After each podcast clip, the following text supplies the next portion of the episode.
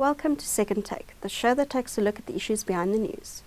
South Africa is planning to set up a new dedicated entity to procure new electricity transmission infrastructure from the private sector. Terence Creamer joins me to discuss the proposal. Hi, Chair. Hi, Chanel. What is the background to this proposed development? Well, the main background is that the physical constraints on the grid are starting to materialize now. Now, there's always been an access issue because we've got this um, system that's really about uh, vertically integrated monopoly, Eskom running everything.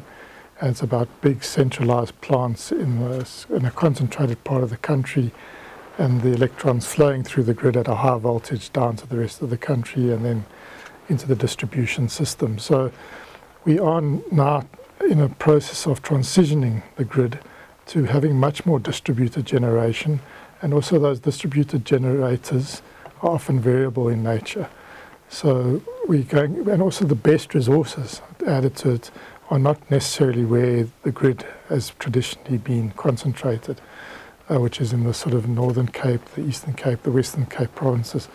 So those constraints are now materializing in the sense that um, uh, IPPs that are wanting to connect to the grid are finding it more and more difficult to get a connection uh, through the, through the uh, utility. And uh, this really came to the fore during bid window six of the renewables program, where uh, there was it was supposed to be an expanded round over 4,200 uh, megawatts of uh, allocation on wind and solar. In the end, only about a thousand megawatts of, of solar was eventually got a, to preferred bidder stage. All the wind projects which are in those Cape provinces were rejected on the basis that all the grid capacity had been absorbed. Now, this is a bone of contention, obviously, because if uh, Eskom ran the grid like many other uh, system operators do in the rest of the world, where they allow for some level of curtailment, there would have been sufficient capacity.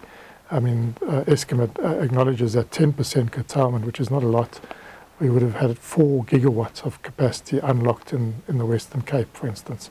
So there's a physical constraint and there's also a, a, a, philosophical approach to operating the grid that we're starting to knock up against uh, uh, our, our, heads against. And but it's but it's real, and uh, that's not really um, conducive to connecting as much uh, low cost generation because the lowest cost electrons now come from these variable plants, not from coal, not from nuclear, which is the old system, comes from that and also the quickest to connect. So it's not conducive uh, to, to getting ourselves out of this load shedding crisis, having these grid constraints. So that's really the background to this that we have a, a physical grid constraint, but we've also got a, a, perceived grid constraint from the system operator that maybe there'll be some give there, but that, that hasn't happened yet. And that we need to, if we're wanting to, to change, reform the system and transition, we're going to have a need to have a lot more grid, especially in those areas of the country where the best wind and solar resources are, rather than as it is at the moment, most of the uh, grid capacity being, you know, in the northeast of the country where the coal plants are, or on the eastern side of the country where the, there's poorer, uh, not terrible, but poorer solar and wind resources. What type of role is the government envisaging for the private sector in the area of the grid? So the other big constraint is that Eskom, which is also unbundling and setting up the National Transmission Company South Africa, and that process, that authorization of that should happen uh, from about April this year. So that is really to level the playing fields between Eskom and the IPPs in terms of grid access. But the, the both the transmission business in Eskom and this new entity, NTCSA, are going to have financial constraints and also generally skills and just capacity constraints to roll out the grid at the pace and scale that we need at the moment. Now, Eskom has what they call the Transmission Development Plan, which outlines a, a, massive grid deployment. Really, if we look at historically, this is a really big grid deployment 14,000 kilometers of power, lots of new transformer substations, etc., uh, that need to be built between now and, and uh, 2032. Uh, and there's, but that is also very back end loaded.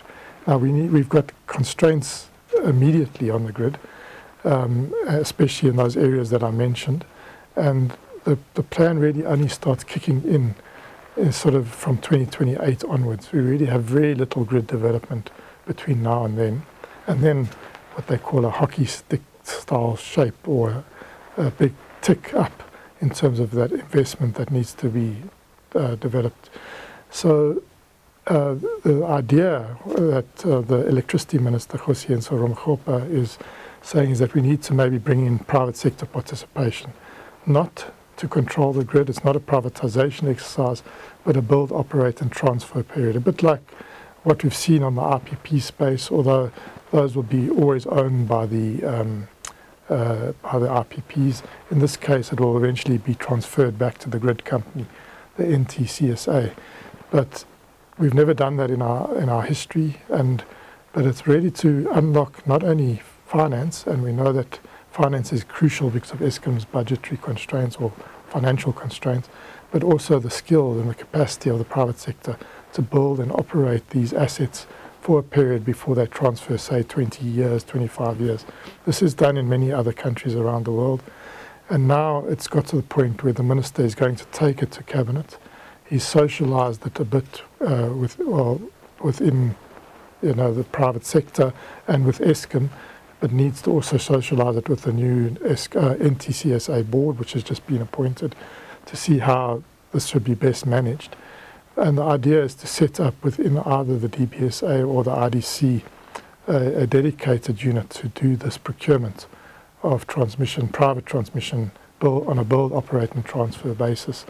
And as I say, this has been done in the rest of the world, and there, there are templates for it. So he emphasizes we're not guinea pigs in this area, but this is just to uh, to look at the TDP, see what we can bring forward to start unlocking more and more capacity where that physical constraint uh, is really, uh, you know, actualizing. But at the same time, Eskom has signalled that curtailment will be introduced, which will unlock at some point capacity. Yet the grid constraints will continue for those projects looking to connect in the coming few years. Yes, so we see the bid windows out now, the seventh bid window for the renewables program, the first inaugural round for gas to power. And both of those, you can see the grid constraints are overshadowing both of those programs, but particularly the, the renewables program. And uh, it looks like Eskom, you know, I spoke about curtailment uh, earlier, they are going to introduce an addendum to their, their capacity assessment for the grid, for grid connection, which will unlock capacity through this uh, curtailment, but it's not in place yet. Plus, they're going to have a different approach uh, uh, to having allocations, almost setting aside uh, grid capacity for public procurement for the, the private projects that are also coming through at the moment. That also hasn't been approved by NERSA yet.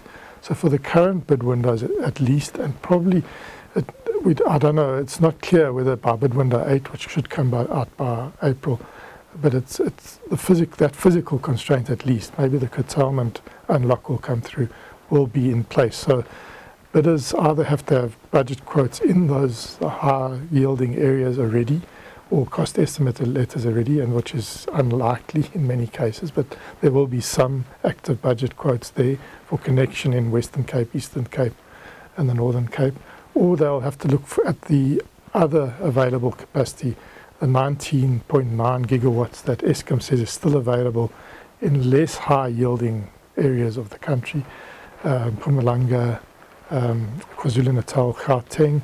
There is still capacity in provinces where IPPs have developed projects and have bid in the past, Northwest Province, Free State, and Popo. So it's going to be interesting to see now during bid window 7 how bidders navigate this constraint uh, and what it's going to mean for prices, uh, tariffs that are bid.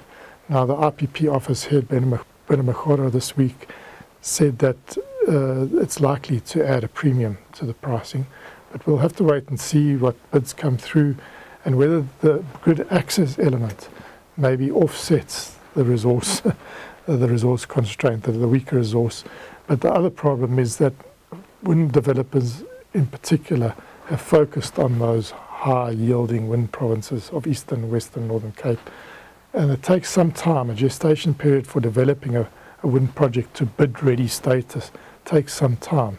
So there may be a mismatch there around uh, the wind bids in particular, and that's the biggest allocation for bid window 7, uh, 3,200 megawatts. So uh, we're in this wait and see game. We're going to have to see, one, what the appetite is when the bid window closes, and two, where these projects are located and what that has meant for tariffs. Thank you. That's the second take show for this week. Thank you for watching and join us again next time for more news analysis. Also, don't forget to listen to the audio version of our Engineering News daily email newsletter.